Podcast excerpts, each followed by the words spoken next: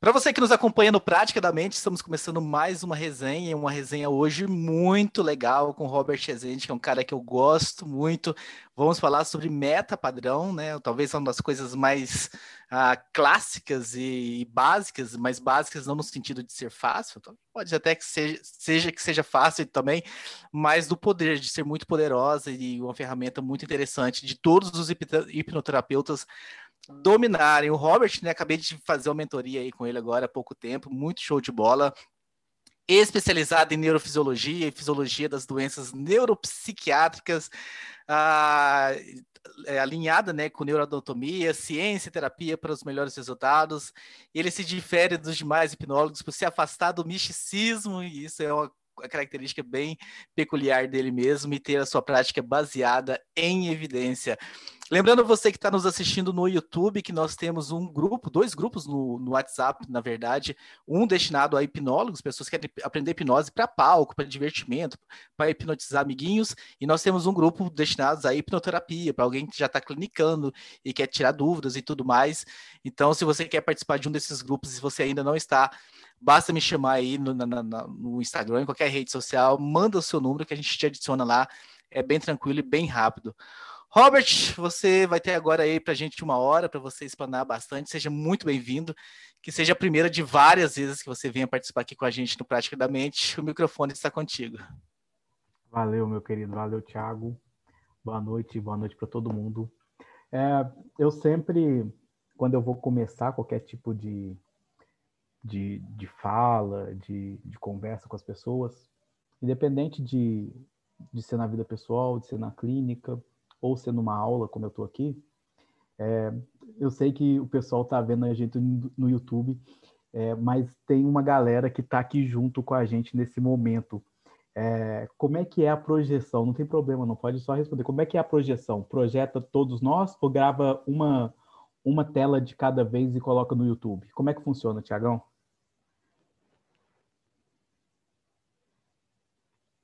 É, você está mutado. Detalhe, detalhe, né? Do ao vivo. É coisas do ao vivo, mas vai sair a sua tela, geralmente. A tela de quem tá tela. do. Isso. Tá, beleza. É Não, aquela coisa, quem tá falando vai aparecendo, vai, vai aparecendo o rosto tá de quem fala. Né? Como as outras pessoas estarão mutadas.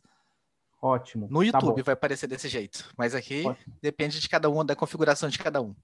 Entendi.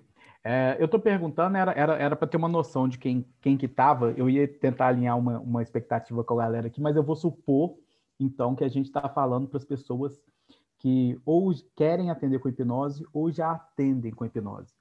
É, das pessoas que já atendem com o uso da hipnose, é, talvez fique algumas coisas mais claras para as pessoas que querem começar a atender, que de repente é um profissional da saúde, quer começar a usar essa técnica é, no consultório, é, eu dou os parabéns porque você está aprendendo a primeira coisa que se deve aprender. Hoje eu vou falar sobre a primeira coisa que se deve aprender. E geralmente é a última coisa que as pessoas aprendem. A maioria das pessoas ainda não sabem sobre isso. O que, que é o meta padrão, né? Que o Thiago falou que eu, que eu vou falar hoje. Mas antes, antes disso, segura um pouquinho. É, eu vou falar só um pouquinho sobre quem eu sou para fazer sentido para você que está me ouvindo aqui agora, né? Porra, por que, que esse pessoal do Prática da Mente trouxe esse cara para cá, nesse carequinha aí barbudo? Quem que é esse cara, né? Eu brinco muito, eu sempre falo isso, que quando eu cheguei nesse negócio de hipnose, isso aqui era tudo mato. Já tem seis anos que a gente está nessa brincadeira. É, fiz uma transição de carreira, eu era empresário, trabalhava no ramo de vestuário. E um belo dia eu conheci mágica por hobby, da mágica eu conheci o mentalismo, o mentalismo eu conheci a hipnose vi que tinha uma coisa séria por trás da hipnose, que não era só aquela coisa de palco, que não era só é, aquela estrutura de divertimento. E aí eu falei assim, putz, é, tem um, negócio muito sério por trás disso, deixa eu ver o que que é. Não era um truque, né? Como eu estava acostumado na mágica, no mentalismo. E aí eu conheci a hipnose clínica e me apaixonei pelo processo. E rapidamente, no período assim, inferior a um ano, eu fiz uma transição de carreira, largando uma empresa que tinha 30 funcionários, vendendo essa empresa, diminuindo ela até ela acabar. E começando o meu consultório e vivendo só disso. Então, pessoal, quando eu comecei esse, esse trem, quando eu comecei a trabalhar com isso, tinham vários problemas. O primeiro deles era que tinha muito pouca gente falando sobre de verdade, ainda que já tivesse tido um pequeno boomzinho, para vocês terem uma ideia. O Pyong, que é um cara muito conhecido, muito conhecido, né, no meio da hipnose, tem milhões de seguidores, participou do BBB e tudo. Ele estava fazendo o primeiro curso dele ainda de hipnose. Ele não, nem conhecia a hipnose quando eu estava entrando, antes de eu entrar. É, então, o que que acontece? Quando eu entrei, ele estava começando o canal dele. O canal dele tinha tava, tava com menos de, de um milhão e pouco, estava com um milhão e pouquinho. E foi nessa época, nesse, nesse boom, nessa explosão. Então, se achar um hipnólogo na minha cidade, Belo Horizonte, por exemplo, era muito difícil. Não tinha. Tinha que ir a Sofia Bauer e um cara que chamava, um outro é, psicanalista que usava hipnose. No resto do Brasil afora. Então, estava tendo várias pessoas fazendo um pouquinho, né, aprendendo um pouco, etc mas estava tudo muito cru. O público ainda era muito cru, é, o público que, que buscava terapia. Pouca gente buscava terapia com hipnose. E de lá para cá, isso cresceu muito. Né? Eu citei o Pyong, mas ele foi um dos caras que ajudou a viralizar isso. É, muita gente começou a entrar no mercado, por, começou a, a conhecer a hipnose né? e a buscar isso no mercado por causa dele também, foi um dos responsáveis. E muita gente começou a fazer a transição de carreira dele. Né? Muita gente começou a, a largar os, os, trabalhos e começar a viver desse propósito. E como eu comecei a fazer isso de uma maneira meio pioneira em Belo Horizonte, é, muita gente me perguntava, Robson, como é que você fez? Porra, por que, que você fez a transição de carreira? Como é que foi esse negócio, né? O que, que você fez para fazer? Eu estou aqui, às vezes, estudando hipnose já tem algum tempo e não, não tinha feito isso ainda, é, essa transição ainda. E eu comecei a ajudar algumas pessoas a fazer essa transição de carreira e depois que eu comecei a ajudar algumas pessoas assim de maneira bem natural, é, começou-se a surgir, começou a surgir uma demanda por dar mentoria para essas pessoas ou por dar cursos. E eu não queria fazer um mais do mesmo, né? Eu não queria é, ensinar as mesmas coisas que as pessoas estavam ensinando, até porque eu via que muita coisa é, na prática clínica de verdade não fazia sentido. As pessoas ensinavam muitas coisas que não faziam sentido. Ensinam até hoje, né? E aí eu comecei a formatar um curso para dar aula para os colegas, para os brothers. É porque era todo mundo brother, a gente estava começando, então eu comecei a dar a, a, falar da minha prática para essa galera, porque era uma coisa que eu tinha diariamente, né? Diariamente eu conseguia é, clientes e tinha essa frequência de clientes, eu podia experimentar muito. E foi uma grande escola. E aí é por isso, é por isso que de alguma forma o pessoal me chamou para estar aqui falando para vocês, porque eu já experimentei muito, tenho alguns anos de prática. E quando eu percebi que eu gostaria de fazer isso para minha vida, eu fui fazer uma formação na área da saúde, eu fui fazer fisioterapia. É, eu estou no meu terceiro ano de, de, do curso de fisioterapia. Eu percebi que não só a hipnose, mas a terapia no geral, todo esse processo tem muito a ver com fisiologia, então busquei um curso que ensinava muito sobre fisiologia diferente do que todo mundo imagina, na minha concepção, né? Todo mundo imagina, ah, vai fazer psicologia, psicologia, psicologia, psicologia, e é super legal, top fazer psicologia. Mas eu entendi para mim que o lance era fazer físio, porque tinha mais a ver com o que eu queria aprender, que era a fisiologia, anatomia, neuroanatomia, e aplicar isso à terapia. Então esse sou eu. E por que, que, que eu vou falar hoje sobre meta padrão, né? O que, que é esse tal desse meta padrão? Algumas pessoas confundem o meta padrão com o meta modelo da PNL. É, não tem a ver, não, não é a mesma coisa. O meta padrão é a estrutura, é, não é nenhuma técnica, é a estrutura que está por trás de todo o processo de mudança. É também chamado de estrutura da mudança se existe uma terapia e se existe um resultado nessa terapia, ele só ocorreu porque aconteceu ali um processo é, de estrutura de mudança, ocorreu um processo do meta-padrão. Teve quatro passos fundamentais para que essa mudança ocorresse. Né? E eu vou falar sobre esses quatro passos e de todo o coração, assim, de verdade. Se tem alguma coisa que você é, pode aprender na vida e deve aprender se você quer fazer terapia é essa estrutura. O que, que é essa estrutura e por que, que ela funciona? Então vamos lá. Eu vou falar esses quatro passos. Decorem esses quatro passos porque é, eles vão surgir a qualquer momento na terapia, se você souber identificar, você vai estar hackeando a mudança. Então, vai estar. É, você vai saber como fazer a mudança nas pessoas. Porque o que acontece hoje em dia, o que acontece ainda, não só para é, terapeutas com os hipnose, né? É, os, é, todo mundo chama, a maioria das pessoas chamam de hipnoterapeuta, né? Eu, eu particularmente dizendo, não uso esse termo muito assim. É, eu gosto de usar terapeuta com uso hipnose, é, porque afinal de contas, às vezes a gente nem faz essa hipnose considerada formal, que é o 321, durma, fecha os olhos, relaxa. Às vezes eu nem utilizo isso. Aliás, na grande maioria das vezes eu nem utilizo isso. Então, eu falo, gosto de falar terapeuta com uso hipnose. Então, por, é, muita gente, muitos desses terapeutas, não sabem por que, que a mudança ocorre, sabe? É, fazem, às vezes, um protocolo, é, seguem um roteiro, mas não entende o que está por trás dessa mudança. E aí, de repente, não dá certo. Ai, não, não deu certo. Eu trabalhei meu paciente lá e não deu certo. Não funcionou. E isso aí também serve para os outros tipos de terapia, serve para as conversas onde a gente busca uma mudança junto com os outros, né, né, no processo com os outros. E essa mudança, qualquer mudança, ela só ocorre se tiver esses quatro passos. Não importa como, quando, nem onde. Quais são os quatro passos? O primeiro deles é a gente iniciar o problema. Pessoal, de vez em quando, para vocês que estão aqui, eu vou tipo pedir um feedback, tá? Para quem eu estou vendo aqui. Né? Se, se, gente, se eu estivesse vendo os comentários do YouTube, eu ia pedir para eles. Mas só faz sentido eu ficar falando aqui se estiver fazendo sentido para vocês, tá? Então, de vez em quando, eu vou perguntar alguma coisa para quem está aqui com a gente, beleza? E aí vocês podem responder no chat aí, se não quiserem é, interromper com falas, tá bom? O Marcelo tá aqui, qualquer coisa você pergunta pro Marcelo.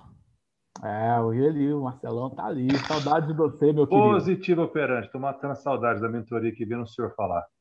É, toda vez que o Marcelo aparece me chama de senhor, eu me sinto com uns 200 anos a mais. Mas... De conhecimento, o senhor tem mais mesmo. tá bom, meu querido. Mas vamos lá. Então, o que, que é, é o que, que são esses quatro passos, né? É, eu, eu, eu brinco, eu costumo falar que é o seguinte: se você me apresentar qualquer mudança, qualquer mudança que não passou por esses quatro passos, qualquer pessoa que passou por, por uma terapia, eu ah, Robson, eu tive um cliente que teve a mudança e a gente não passou por esses quatro passos. Ou eu fiquei sabendo de uma história, não importa.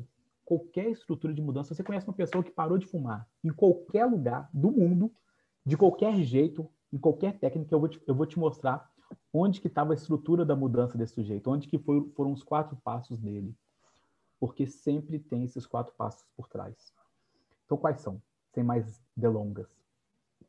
Primeiro passo que a gente precisa ter para ter uma mudança é conhecer um problema, iniciar o problema. E isso é extremamente importante, sabe por quê?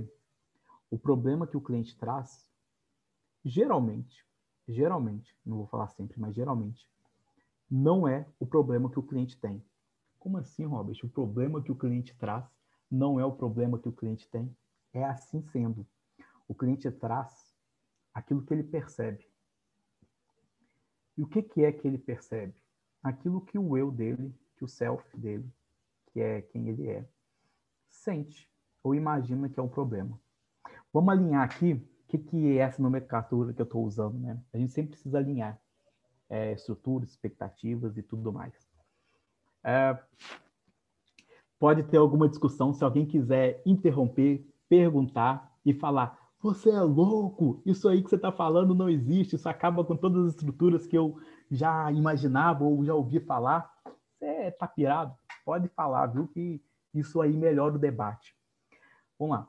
É, eu vou perguntar para vocês aqui, respondam sim ou não, ou podem responder aí no, no, no, próprio, no próprio chat. Olha só, corpo e mente são coisas diferentes ou são a mesma coisa? É uma coisa só ou existe uma dualidade entre corpo e mente? O que, que vocês acham? Uma coisa só ou existe uma dualidade? São coisas diferentes. Boa, já tem um aqui falando que é coisa diferente. Mais alguém? Ó, G falou, eu acho que é uma coisa só. Boa, Gisele, uma coisa só. Tiago cinzentando ali de responder. Ah, Marcelo, uma coisa só. Corpo e mente formam um só sistema e ambos se influenciam. Vamos trazer a PNL, vai ajudar a gente. Corpo e mente são um só sistema e eles se influenciam, uma coisa só. Boa. Então lá, a gente teve algumas pessoas que falou que são coisas diferentes e a maioria falou que é uma coisa só. Olha só, o que que acontece? São coisas diferentes, são coisas diferentes, entretanto, elas são conectadas de maneira simbiótica. Ó, falou ali do, o Marcelo falou ali do Phineas Gage. Eu posso até trazer uh, o exemplo do Phineas Gage para a galera. Mas o que que acontece? Corpo e mente são coisas diferentes, mas se agem, uma não funciona sem a outra. Então, quando, quando a mente deixa de existir, o corpo é, perece. E quando o corpo perece, a mente já não existe mais. Elas formam um conjunto único, apesar de serem estruturas diferentes. É como um computador. O computador, ele é um, um, o hardware tem a parte da máquina, mas tem os programas que estão instalados nessa máquina. Os programas não existem sem a máquina. E a máquina por si só, ela não é nada, ela não tem a função que tem sem esses programas instalados. Eles é, concorrem, eles trabalham juntos todo o tempo. Só que existe uma coisa que as pessoas entendem como sendo a mente e não é a mente, que é a consciência.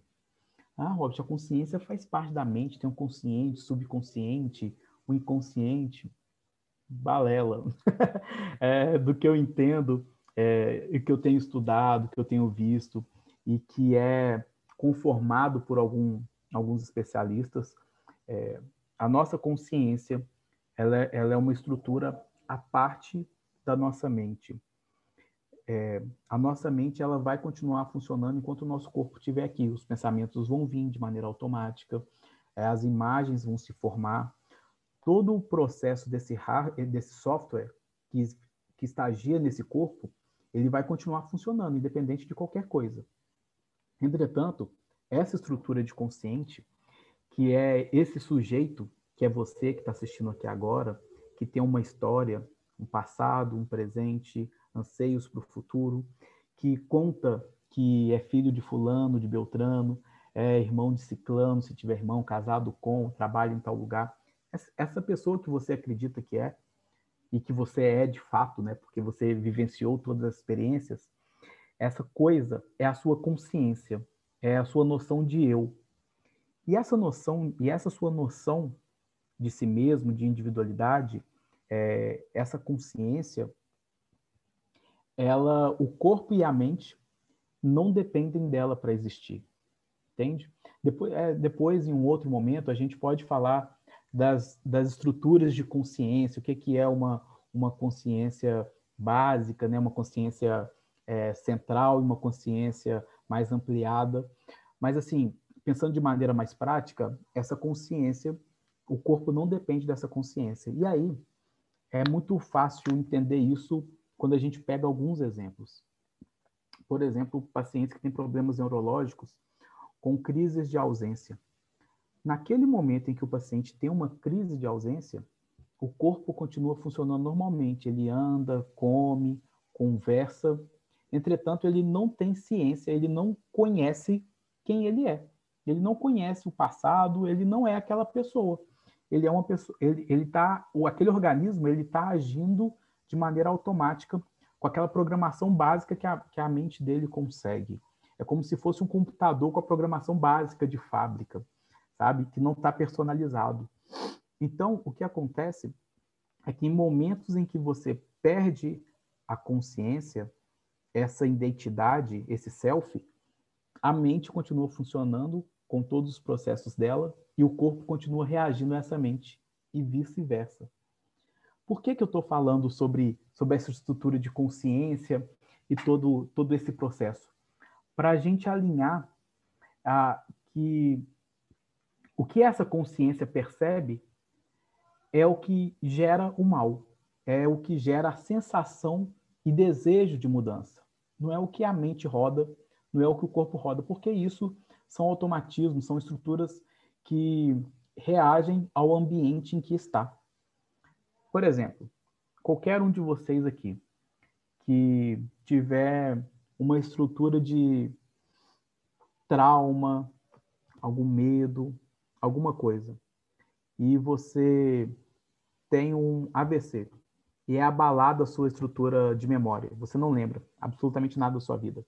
Esses traumas, esses medos somem automaticamente. Não fazem mais parte desse organismo. Como? Como que não fazem mais parte do organismo? Porque esse não é o mesmo organismo que conta aquela história, não é o mesmo organismo que sente.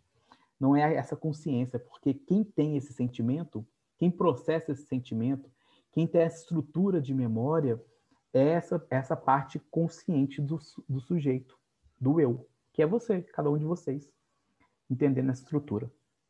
Tá claro ou ficou meio confuso em algum momento, pessoal? Como é que ficou para vocês que estão aqui vendo para gente, vendo isso? Tá claro? Se tiver claro, coloca, dá um joinha aí, só para eu saber. Se tiver alguma pergunta, podem fazer também, que aí eu respondo também. Beleza? O Marcelo falou ali do exemplo do Phineas Gage. É, o Phineas, ele, ele, ele, na real, assim, ele não deixou de ter consciência.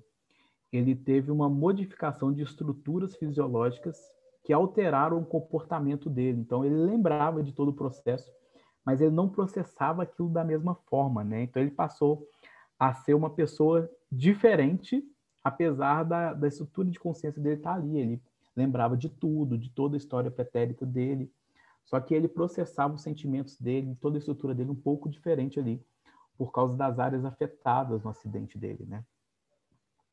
Então, beleza. Tudo isso esse parênteses gigante que foi aberto. Olha, povo, eu tenho duas coisas para falar para vocês que eu devia ter falado no início. Primeiro, eu sou de Minas, eu não sei se deu para perceber.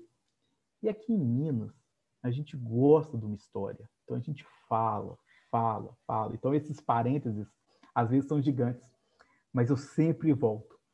E eu abro esses parênteses porque eu tenho uma condição que é a seguinte: eu tenho déficit de atenção. Então, eu começo uma coisa, aí eu dou uma viajada. Só que como eu estou muito acostumado com esses temas, eu volto sempre onde que a gente parou, beleza? Se eu não voltar, voltar vocês falam, Robert, você estava falando disso. Que aí eu lembro onde que é e a gente volta. Então, fechando os parênteses, por que, que eu falei, contei essa história toda, que eu alinhei o que, que é consciente, mente corpo?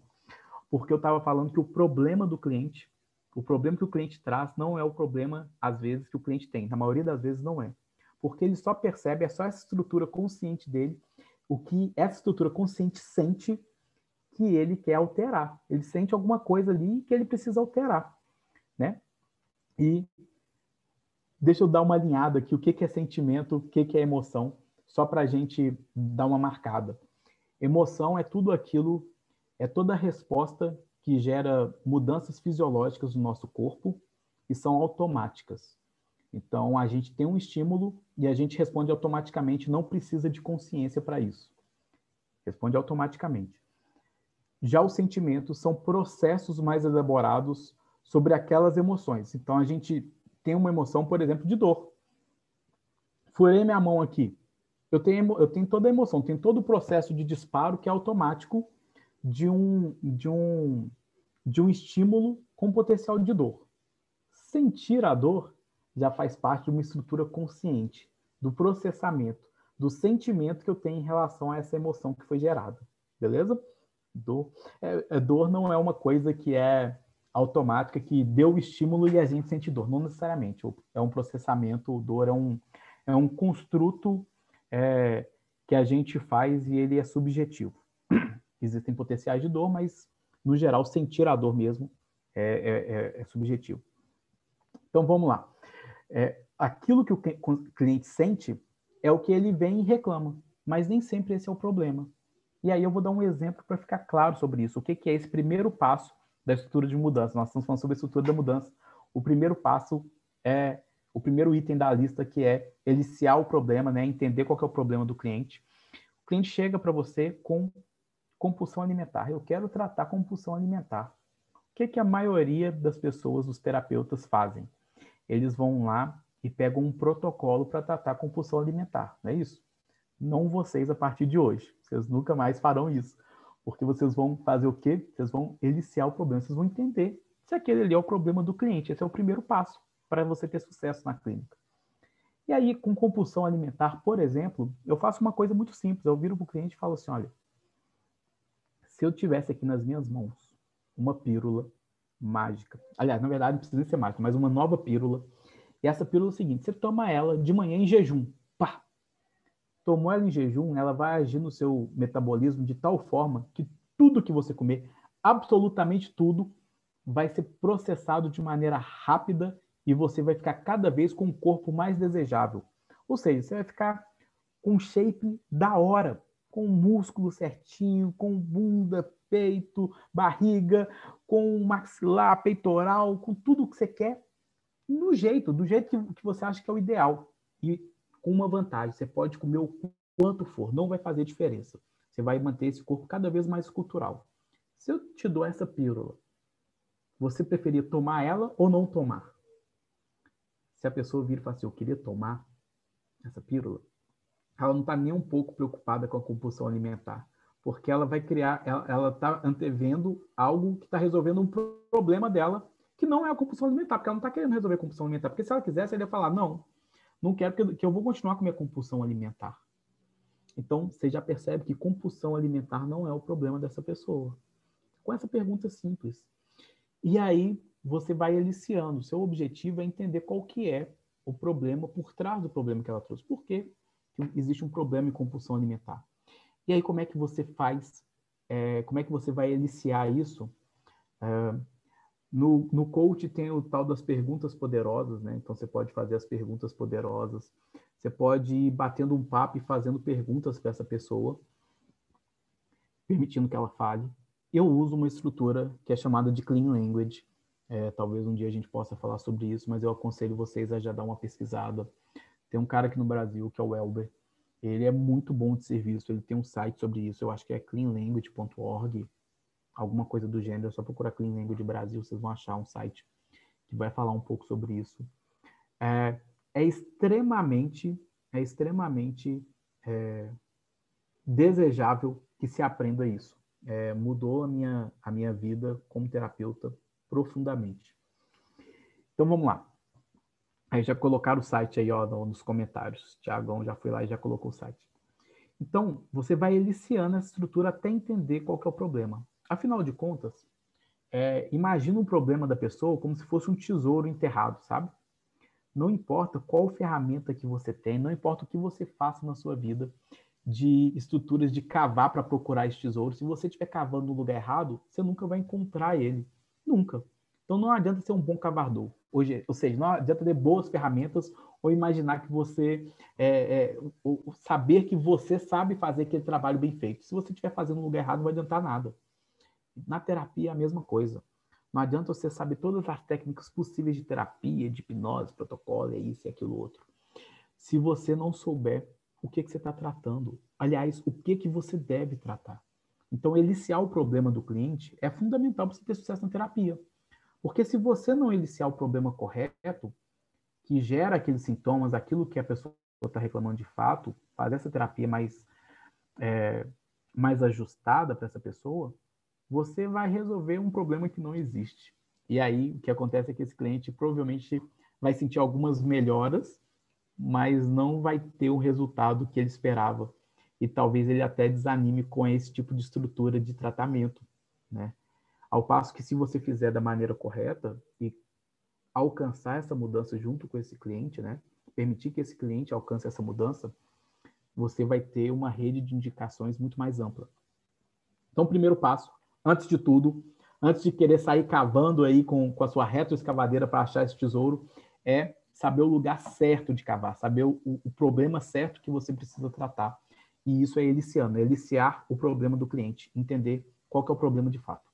O segundo ponto que deve ser feito é você dissociar o cliente desse problema. Uma vez que você elicia o problema e que ele já fala ali daquele problema, você entende aquilo ali junto com ele, o segundo passo é você dissociar ele desse problema. Mas por que dissociar ele desse problema, Robert? Por que disso? Ora, faz todo sentido. Você já viu alguém que está envolvido numa briga ver com clareza essa, o que está acontecendo ali naquele ambiente, ou quem está dentro de um problema, ou dentro de um labirinto. Eu, eu, eu, conto sempre a história de quando eu fui para Nova Petrópolis, lá em do lado de Gramado. Tem um labirinto lá, em vários lugares do, do mundo, né? Mas eu, eu lembro bem dessa, desse dia porque foi bem marcante para mim. Quem já me ouviu falar, de repente já ouviu essa história, então ouça de novo. Eu tô lá em Nova Petrópolis e tinha um labirinto assim, gigante assim de jardim no meio de uma praça lá, tem ainda, né? E eu acho que tem, tem alguns anos. E aí eu tava, tem um, uma espécie de um é, é, tipo de um mirantezinho, né? Tipo é uma plataforma assim que você vê o, o, o, o todo o processo lá, né? Você vê a galera lá dentro do labirinto, né? eu tava lá naquele negócio lá e tava olhando o povo lá, eu tava pensando, nossa, que povo bobo. Eles viraram naquele lugar ali umas dez vezes. Nossa, que... nossa, olha aquele cara ali. E de novo, porra, não é possível. De novo. Essa galera falando só isso. Só eu, eu, eu lá, só pensando isso, né?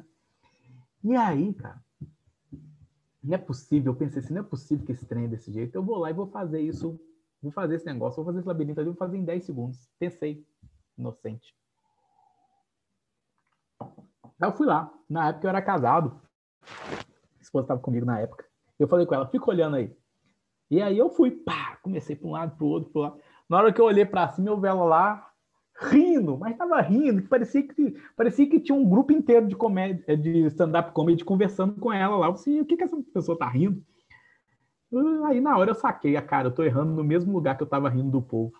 E foi isso, e eu errei várias vezes no mesmo lugar. Por quê?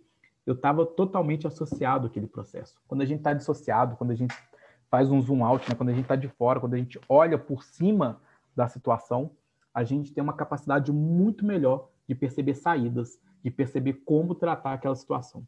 Então, o segundo passo de todo o processo de mudança é você dissociar o cliente desse problema, do problema que é o problema de fato dele que você iniciou. E aí, como é que a gente faz isso? Tem várias formas é, depois que eu falar dos quatro passos, a gente pode começar a pincelar isso aí. Beleza? Tá, beleza. Eliciei o problema, dissociei o cliente do problema. O que, que eu preciso fazer agora? Eliciar recursos. Ora, a única coisa que resolve o problema é se, se existe recursos para resolver aquele problema, não é isso? Então a gente precisa ver quais são os recursos existentes para resolver o problema. E é aqui, é nesse ponto que a maioria dos terapeutas pecam. Por que, que a maioria dos terapeutas pecam? Porque quase todos acreditam que têm os recursos, precisam munir os clientes dos recursos necessários para superar os problemas. Né? A gente acha que a gente precisa dar os recursos, afinal de contas, aquela pessoa está com um problema, veio até a gente buscando a resolução daquele problema, e se essa pessoa veio até a gente buscando a resolução do problema, a gente precisa resolver esse problema dessa pessoa. A gente acha que a questão é nossa, não é isso? A gente acha que os recursos são nossos, né? Que a gente precisa dar esses recursos.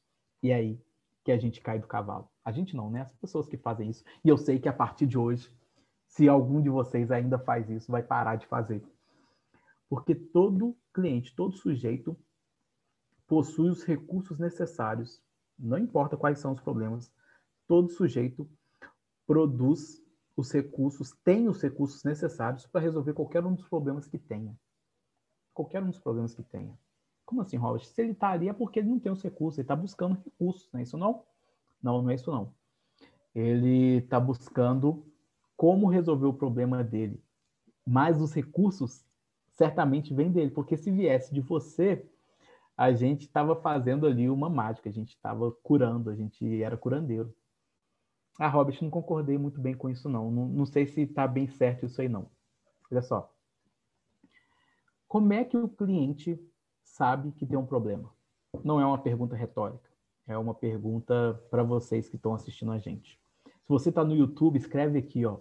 Quais são os. É, o que, que você acha? Aliás, o que, que eu acabei de perguntar, pessoal? Aí, tá vendo? O déficit de atenção vem nisso aí, ó. Vamos lá. Como que o cliente sabe que ele tem um problema? Sabe que tem um problema. É, como que o cliente sabe que tem um problema? Você que está no YouTube, digita aqui. Como é que o cliente sabe que tem um problema? Marcinha, Elisângela, Edileuza, G. Barroso, Gisele, Rafael Santos, André, todo mundo que está aí. Dá uma respondida aí. Pelo desconforto, disse a Marcinha. que mais? que mais? Por que o cliente sabe que tem um problema?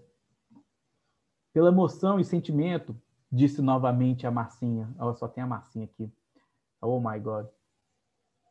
Pela dor, disse o André. Pela dor, informou. Que mais? Pelo desconforto, que mais? Por se sentir, né? Porque ele sente incapaz de resolver e trava, replicou a Elisângela. Pela dor consciente, nos informou a G. Barroso. Ah, pelos sintomas, disse o Josué. Tô adorando isso. O Rafael falou que é pela dor que engloba tudo. É muito mais simples.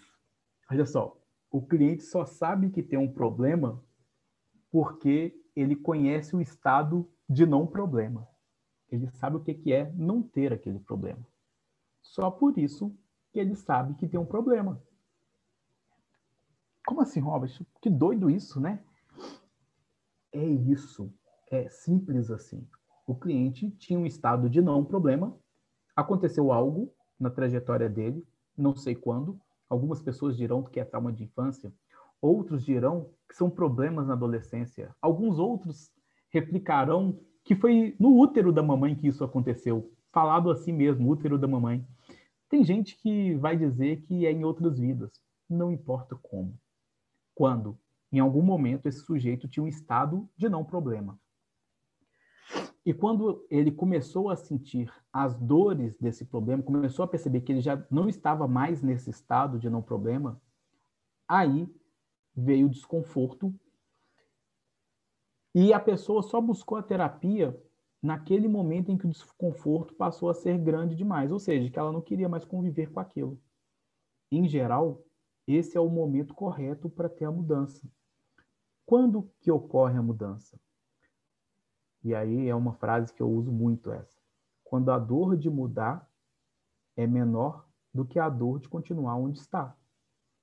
Quando a dor de mudar é menor do que a dor de continuar onde está, porque senão a pessoa fica onde está. Então, se mudar, a dor nesse momento passa a ser menor, essa pessoa vai buscar a mudança e ela vai fazer essa mudança. E ela já sabia como é que era não ter aquela dor. Se ela já sabia como era não ter aquela dor, ela já conhece o estado de não problema. Então, ela já tem os recursos necessários.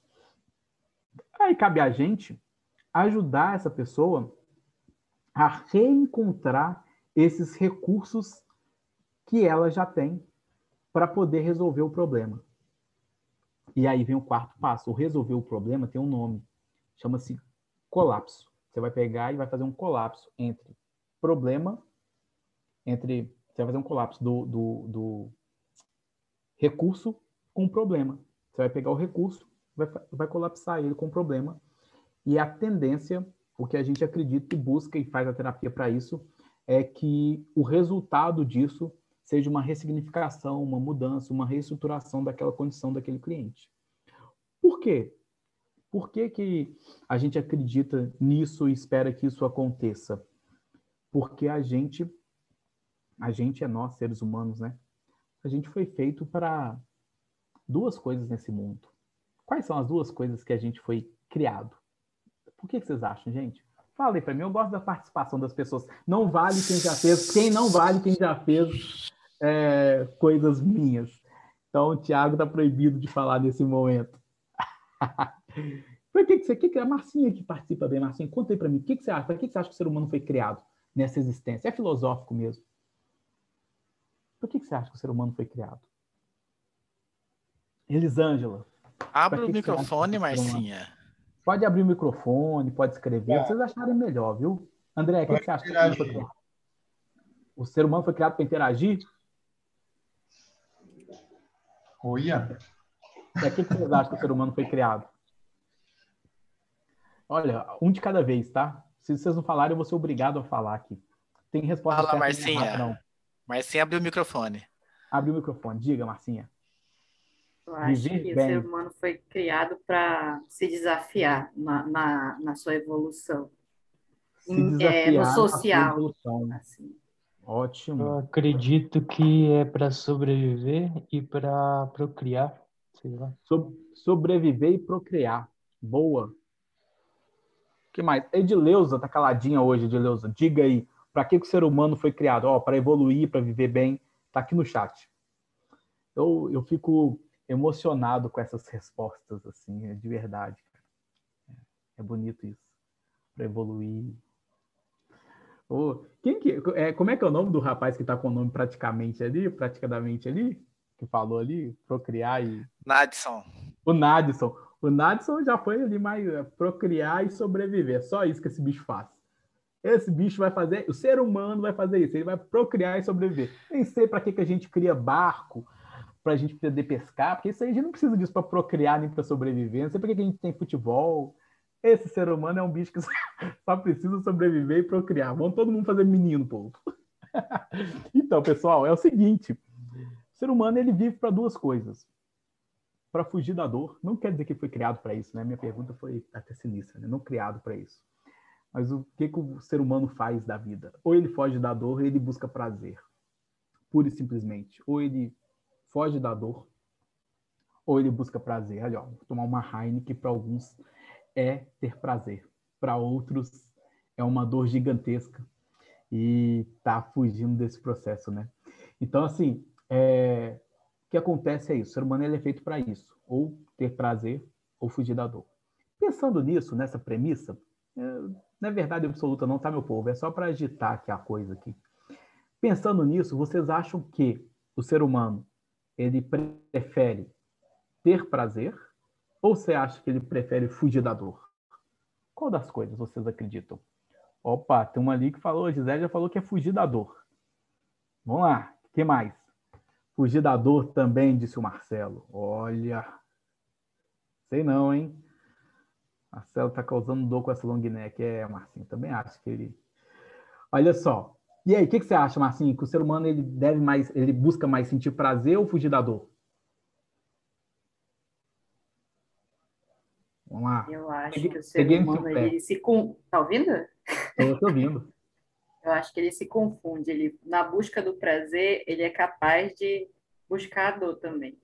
Buscar a dor? Nossa senhora, mas esse aí, é, esse aí foi. É, esse porque não, não mede esforços, né? O ser humano Eu adora. Acho. Entendi. A Isane falou que o ser humano adora uma, uma zona de conforto, mesmo que doa. Bom, imagina, ainda que ele adore essa zona de conforto, né? Ele está nessa zona de conforto por algum motivo obtendo prazer ou fugindo de uma dor maior. E o que que é? O que que é que, que de fato acontece? É fácil, é bem fácil a gente pensar nisso. Nesse momento, imagine que a gente tem, eu tenho o poder de gerar em vocês a, o maior prazer absoluto, prazer absoluto que vocês podem sentir, o êxtase, sabe, a nirvana, a melhor coisa que pode acontecer na vida. Um minuto inteiro do prazer mais prazeroso que vocês podem imaginar na vida. Imagine que é assim, ó, eu faço assim, tchau, e você sente esse prazer. Você que está em casa assistindo a gente pelo YouTube, talvez hoje ao vivo, talvez em outro momento gravado. Imagina que eu posso fazer isso.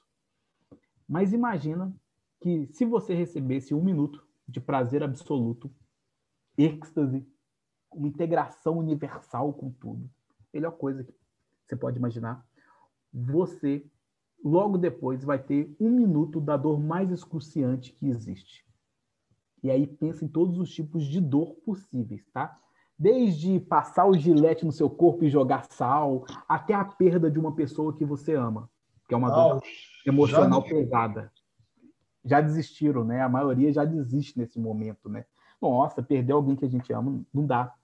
Essa dor eu não quero de jeito nenhum. Não importa qual prazer te é ofertado. Então, a dor ela tem a ver com mecanismos de defesa e sobrevivência. Automaticamente, fisiologicamente dizendo, a gente está programado para fugir sempre da dor. Mas é fugir da dor. E o que, que é dor? Dor é uma sensação desagradável. É uma sensação desagradável que tem repercussões fisiológicas. Essa sensação desagradável, ela pode ser é, de várias formas possíveis, né? Porque um potencial de dor, é algo que causa um potencial de dor, nem sempre é dor. Como a dor é subjetiva, tem pessoas que sentem prazer em, em poder, por exemplo, apanhar, em poder ser perfurado. Tem práticas de pessoas que sentem de fato prazer nisso. Por que, que sentem prazer? Porque o significado para eles disso é, não é de dor, é de prazer. Se é de prazer, ele não sente prazer com a dor. Ele sente prazer com aquele potencial de dor que é, que é infligido a, a essa pessoa. Então, se, se essa pessoa, essa mesma pessoa que sente esse prazer em um corte, em um apertão, em qualquer outro tipo de coisa, é a, é a pessoa que vai sofrer profundamente se um ente querido falecer, às vezes. Então, o que acontece é que, nesse momento, essa pessoa está tendo dor, ela está recebendo um estímulo de dor real, que é diferente do, de uma perfuração e etc. Tá bom? Só para dar uma alinhada aqui. Então, o ser humano ele sempre busca isso, ele sempre busca, principalmente, fugir da dor. Por que esse parênteses gigante? Porque naquele momento em que a gente faz o colapso do recurso com o problema que a pessoa tem, a ideia é que essa pessoa crie mecanismos, estruturas de memória, inclusive, ressignificações, que vão priorizar, que vão priorizar. É, pessoal, só um minutinho aqui, eu já retorno aqui para vocês.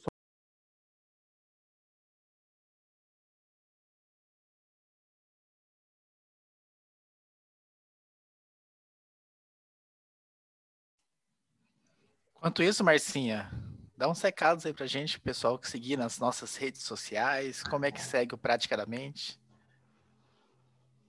Qual o endereço do Praticamente no Instagram, se as pessoas ainda não estão nos seguindo no Instagram? Eu vi que toda segunda tem live, não é isso, mestre? E aí, pessoal?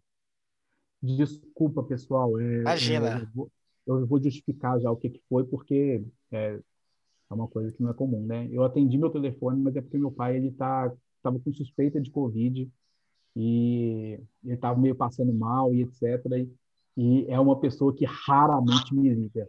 Então ele me ligou agora, eu fui ver se estava tudo bem realmente, por isso eu atendi, tá bom? Em tempo de pandemia essas coisas Tranquilo. acontecem. Mas ele está bem? Tá, tá, tá, tá joia, graças a Deus, tá, tá correndo tudo bem. Febre tudo, mas tá, tá correndo tudo bem.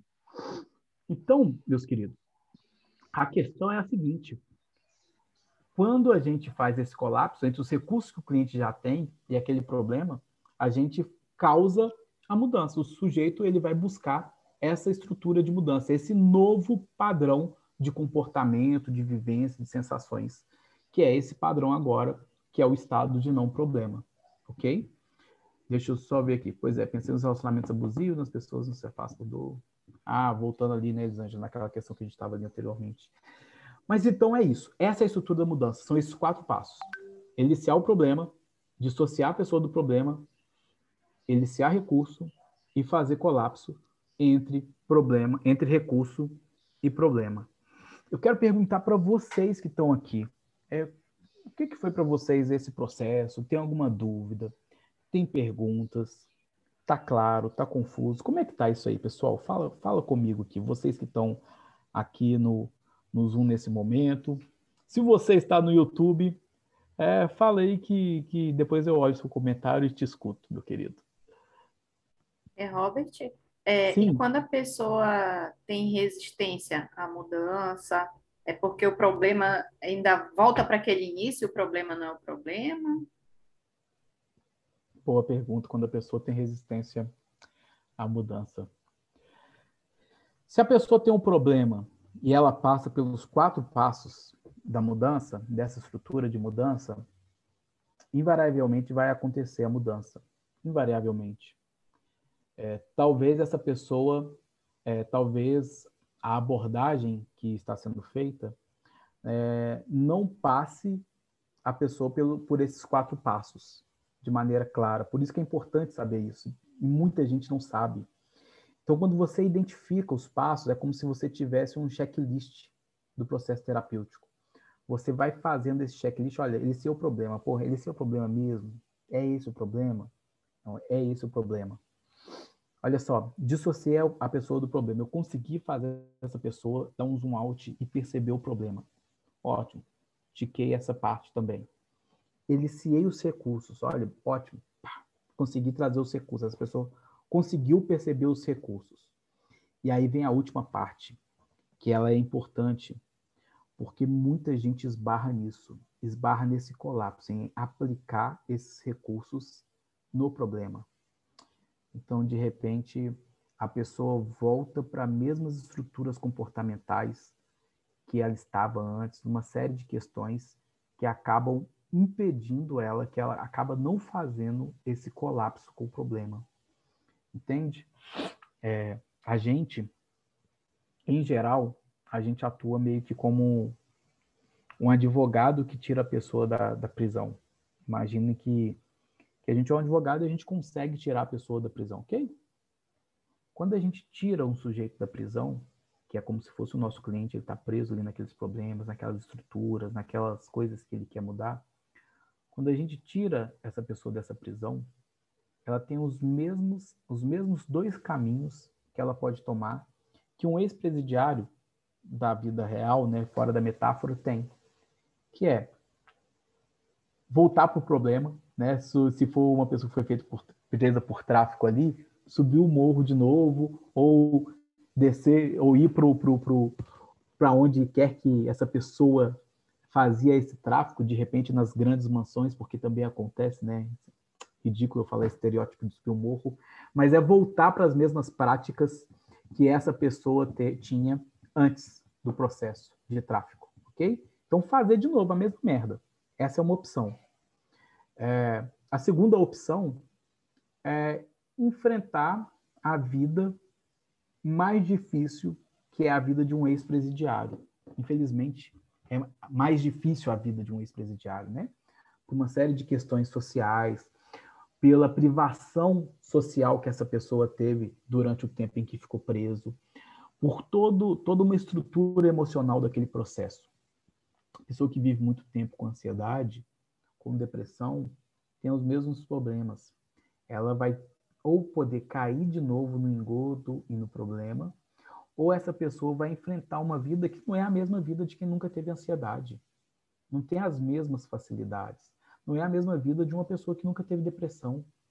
Até porque quem fica com esses problemas por muito tempo, né, estrutura crônica, acaba sendo taxado por causa, rotulado por causa daquele problema. Ah, fulano, fulano é depressivo, tem essa depressão, então fulano é ansioso demais. E se essa pessoa tem qualquer tipo de reação que outras pessoas teriam, já jogam na conta da ansiedade do problema. Então, imagine uma pessoa que por muitos anos teve uma estrutura muito ansiosa, sempre, sempre teve crise de ansiedade, etc. Faz um processo terapêutico, fica bem, consegue ficar melhor, consegue controlar, aprende a gerir melhor esse processo. Na primeira briga que ela tiver, ou na primeira estrutura que ela tiver com aquelas pessoas que já conhecem ela, a conta desse problema vai para a ansiedade. Ah, não, você está falando isso é porque você é ansioso demais, você é ansioso demais. Sempre vão ser jogados. Então, é como, é como um ex-presidiário. Se, se ele escorrega em qualquer ponto que qualquer outra pessoa escorregaria, se ele avança um sinal vermelho e ele é pego, ele está incorrendo em crime novamente, muito provavelmente ele vai ser fichado de novo por aquilo ali. Quando uma pessoa que avançou um sinal vermelho, de repente vai, vai tomar só uma multa ali com guarda, né? Desculpa. Então, é, por que, que a pessoa não muda em alguns momentos? É porque esse colapso ele não é feito de maneira tão adequada. Ou porque é, não foi feito toda essa estrutura da mudança é, que eu falei aqui agora. Então, muitas vezes acontece também. Às vezes você faz tudo certinho, mas não iniciou o problema correto.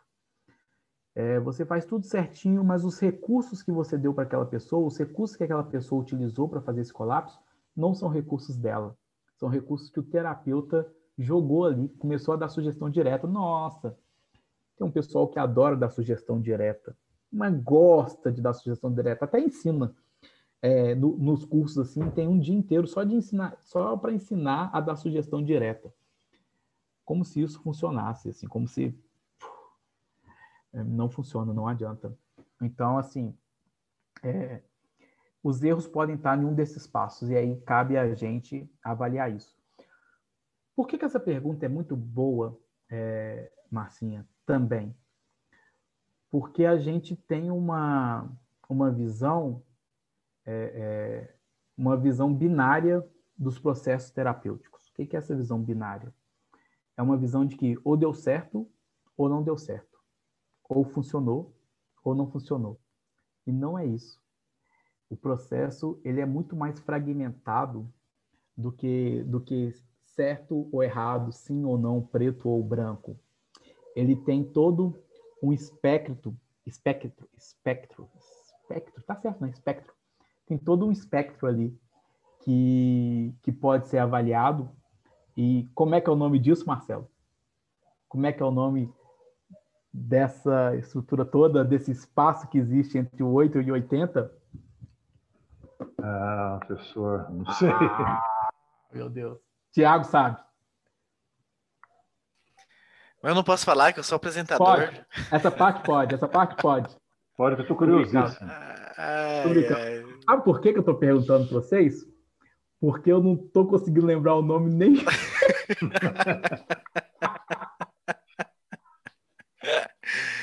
Só tá vindo na minha cabeça fracionamento. E não é isso, mas é tipo fracionamento, mas não é isso, cara. que raiva. É, é, cara, vem os nomes que tá vindo em mim, tá vindo aqui na minha cabeça, fracionamento, singularidade, mas não é nada disso. Eu vou lembrar mais para frente. Mas olha só, não é só A ou B, não é binário o resultado. É granularidade. É analógica. Granularidade dos resultados. Os resultados são granulares. Então, entre 8 e 80, que é, olha, Deus tá de um jeito e mudou 100%, entre 8 e 80, que as pessoas falam muito, né? Ah, eu sou 8 ou 80, é isso, aquilo, né? Não, não existe isso. Entre 8 e 80 existem infinitos números. Existe o 9, 10, o 11, 12, até chegar ao 80. Então, existem vários resultados entre 8 e 80. Ó, oh, Robert, deixa de ser burro, não é infinitos números não. Aí existem 72 números entre 8 e 80 infinitos. Porque na matemática, 8.1 é um número, 8.2, 8.3, 8.4 e assim infinitamente. Então, existe uma infinidade, literalmente dizendo, de resultados entre 8 e 80. E quando o cliente vai buscar um resultado, esse resultado 8.1 já é um resultado. 8.2, 9, 10, 72, qualquer resultado acima de 8, qualquer resultado que esse cliente obtém é um resultado. E aí vem o grande barato que é a terapia, ela não é feita para dar certo. A terapia ela é feita até dar certo. Essa é a grande diferença do processo. Então, se não deu certo ainda, vamos ir alterando, mudando, até a gente encontrar a forma que esse cliente vai ter resultado. E de repente esse resultado não vai ser com você. Esse resultado vai ser com a ajuda de um psiquiatra. Você vai estar no processo, mas vai ser com a ajuda de um psiquiatra que você conhece, vai ser com a ajuda de um psicólogo, vai ser com a ajuda, às vezes, de um preparador físico, de uma enfermeira, de, enfim, de uma infinidade de outros profissionais que podem dar suporte para esse processo desse cliente. Então, quanto mais profissionais em áreas, em outras áreas que você conhecer e trocar essa ideia e partilhar conhecimento, é, mais chances você tem de chegar mais rápido nesse até dar certo. Então é comum, de repente a pessoa chega mesmo é, no consultório transtornado, assim, com muito problema de ansiedade e de não conseguir dormir, de uma série de coisas. E eu vou ficar ali falando, uhum, muito mais calmo, cada vez mais tranquilo e mais relaxado? Não, meus queridos eu vou mandar esse cara para um psiquiatra para regular esse sono imediatamente, sabe? Ele vai tomar um remédio para regular o sono. Se já tentou uma coisa ou outra, não deu, ele vai tomar um, um, um, um antidepressivo ou um ansiolítico para poder. Nossa, eu vi ali agora, lembrei uma, do horário. É, na hora que precisar de interromper, você fala, viu, Thiago? Tá bem tranquilo assim. É, eu, vou, eu vou indicar um psiquiatra, um, um ansiolítico e tal. Ele tá ali, ó, Zolpidem ali, ó. E, e, é, é, em alguns momentos as pessoas vão precisar disso. Não é porque você é, é hipnólogo, isso, aquilo que você vai, sabe, descaracterizar a alopatia. Ela existe aí por um motivo. Não é, olha só, pessoal, alopatia. Se alguém aí que acredita, se alguém aqui é contrário ao que eu vou falar, me desculpe, tá? Me desculpe antecipadamente.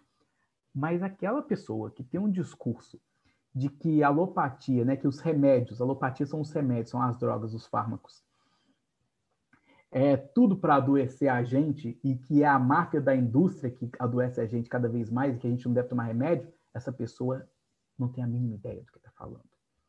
Essa pessoa, de verdade, ela nunca, nunca estudou farmacologia. Nunca na vida. Nunca. Porque se ela tivesse estudado farmacologia, ela ia pensar um pouco diferente. Quais são os princípios dessa medicação, entender esse processo. Então, assim, é, em algumas fases da vida, inclusive na, na minha atual fase, eventualmente eu tomo Zolpidem. Depois que eu sofri meu infarto, eu tive um infarto ano passado, para quem não sabe. Depois que eu infartei, em alguns momentos eu tenho dificuldade de sono e é natural isso acontecer. Eu tomo, inclusive, olha só, tá aqui, ó. Falaram Zolpidem ali, olha que coisa. Tá aqui, ó. Enfumurado Zolpidem. Exatamente essa medicação que tá aqui. Tá tudo certo. Mas, Robert, você é o cara que tem um curso de meditação. Eu tomo outros remédios ali, tá ali, tá cheio de remédio ó. Tomo um, um anticoagulante, eu tomo um antiplaquetário, eu tomo um antipertensivo, porque deu pau. Geneticamente dizendo, eu nasci com um probleminha. Então deu pau. E aí a medicina aprendeu que existem alguns fármacos, algumas substâncias que podem ser utilizadas para a gente viver mais. Aliás, é por isso que, eu, olhando aqui para a carinha de todo mundo, assim, de, da maioria, muito provavelmente é por isso que vocês estão com a carinha de novinhos que vocês têm. Porque, e mesmo assim, já passaram muito da idade que o ser humano médio morria há 80 anos atrás. Entende? É por causa disso. Então, o que acontece é que às vezes é necessário isso. E a gente não tem que carregar o peso de fazer a mudança que os clientes precisam sozinho. Entende? Não é nossa, não é a nossa missão, obrigação, a nossa função. A nossa função é auxiliar o cliente a passar pela estrutura da mudança e reencontrar o caminho, o estado de não problema. É isso que é a nossa função. E quanto menos, é muito doido o que eu vou falar, mas quanto menos a gente interferir no problema, quanto menos a gente interferir no processo do cliente durante esse acontecimento, né, essa estrutura de mudança, quanto menos a gente interferir, mais resultados a gente vai gerar. É muito doido, mas mais resultados a gente vai gerar. Beleza, meus queridos? Perguntas? Batemos no horário. Batemos no horário, 22 horas 10 minutos. Senão o Nadson vai ficar louco com a gente.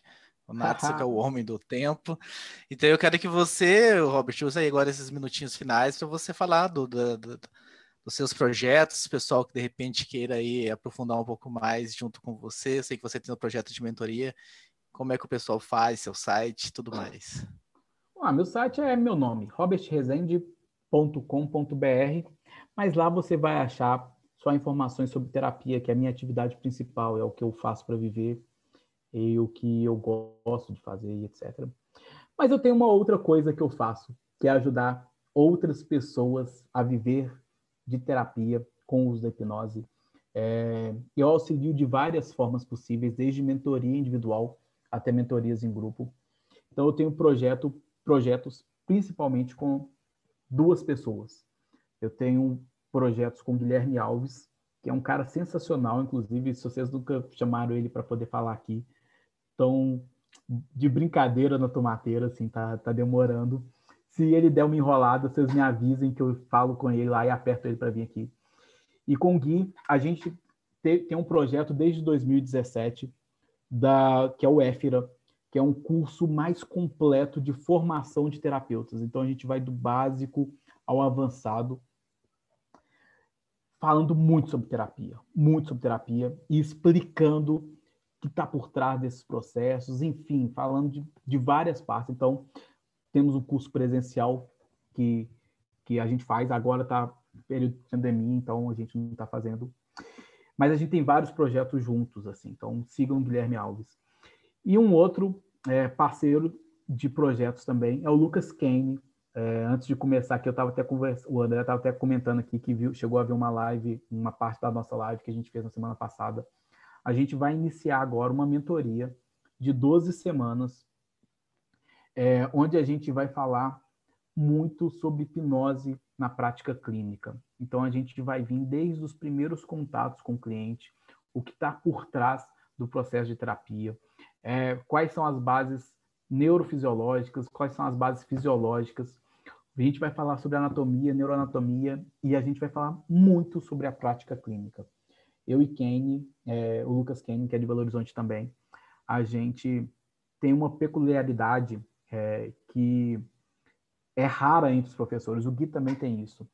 Mas é, é, é o que, que é raro entre os professores? Ter vivência clínica, estar na clínica, ter vivência clínica. A gente faz isso todos os dias, a gente vive disso, é o nosso negócio principal.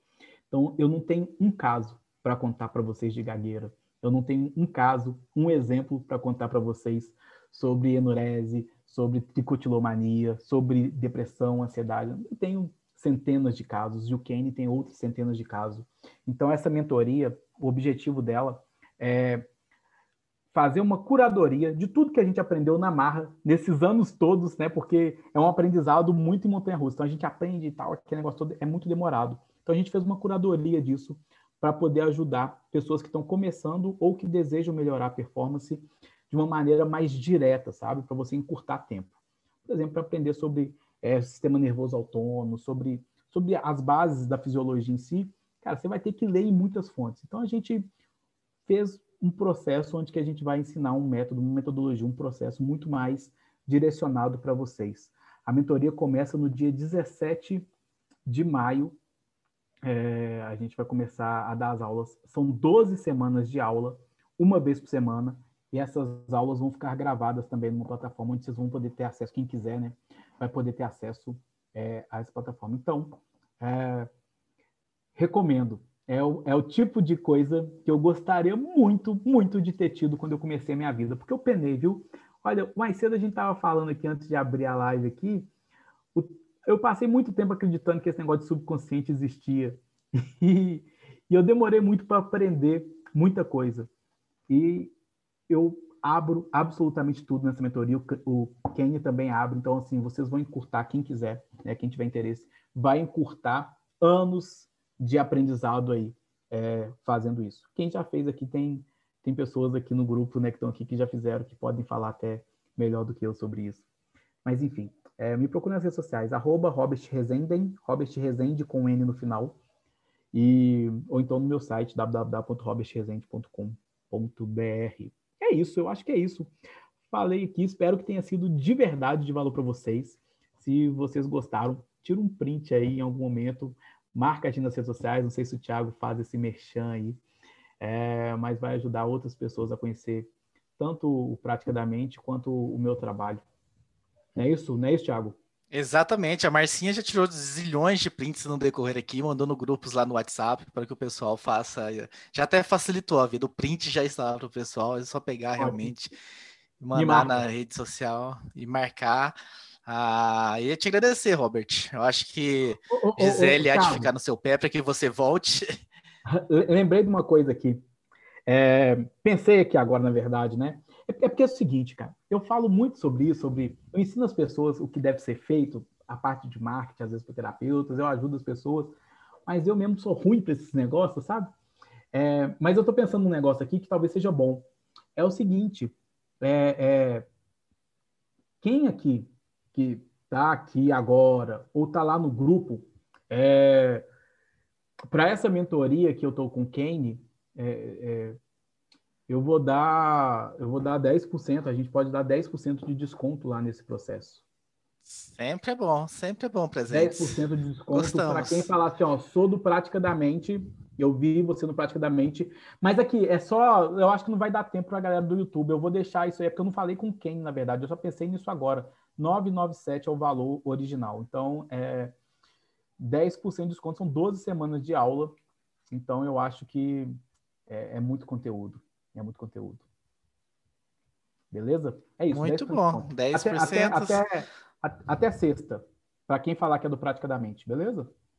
Até sexta. R$ reais aí de desconto, então tá excelente, galera. Vamos entrar em contato com o Robert, falar, eu sou do Prática da Mente e conseguir esse desconto. Eu espero que você volte mais vezes aqui com a gente, trazer muito mais conhecimento, falar sobre outros assuntos.